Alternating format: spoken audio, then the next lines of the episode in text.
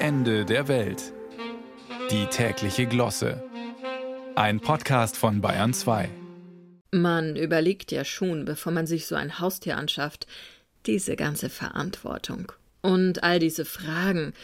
Hat man genug Platz in seiner Wohnung zum Beispiel? So ein Nashorn, das hat ja schnell schon mal bis zu 50 Stundenkilometer drauf. Das mag vielleicht erstmal eine angsteinflößende Vorstellung sein, wenn da so drei bis vier Tonnen auf einen zurennen. Aber die wollen nur spielen. Nashörner sehen nämlich brutal schlecht. Sie bremsen ganz sicher vorher ab, um erstmal aus der Nähe zu schnuppern. Wer ein Nashorn als Haustier möchte, der sollte also schon mal genug Auslauf bieten können.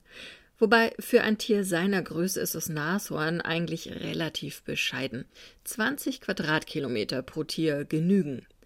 Wer überlegt, eine ganze Nashornherde anzuschaffen, der kann sich ja mal das hochrechnen.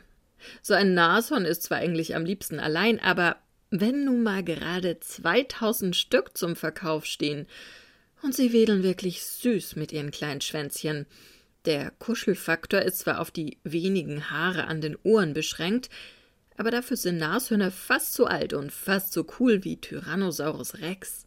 Zumindest hätten sie fast sein Aussterben miterlebt und mittlerweile sind sie selber voll bedroht, wenn das keine Mutterreflexe anspricht. Da muss man doch zugreifen. Und die Gelegenheit ist einmalig. Ein südafrikanischer Nashornbaron will jetzt seine 2000 Nashörner loswerden. Ist nämlich ganz schön mühsam, denen jedes Jahr immer wieder aufs Neue alle Hörner abzusägen. Das klingt jetzt brutaler, als es ist. Das ist wie Nägelschneiden. Die Hörner sollen verkauft werden wie Schafwolle. Doch da gibt es so ein hm, Artenschutzabkommen.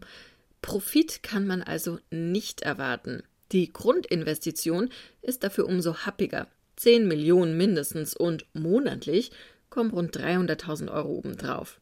Kein Problem, dann steht dem Nashorn nichts im Weg. Nur eins noch. Bevor man jetzt dem Betteln der Kinder einfach so nachgibt und all ihren Versprechen glaubt, dass sie immer brav den Dung mit der Schubkarre wegfahren und die hundert Kilo Gemüse pro Tier jeden Morgen vor der Schule selber noch schnippeln, sollten Eltern sich darüber im Klaren sein, diese Arbeit wird an ihnen hängen bleiben. Bitte, überlegen Sie sich vor der Anschaffung eines Nashorns, ob Sie wirklich dazu bereit sind. Die Tierheime sind seit Corona sowieso schon übervoll, und es wäre ein Jammer, wenn in den nächsten Sommerferien 2000 Nashörner einfach so an der Autobahn ausgesetzt werden.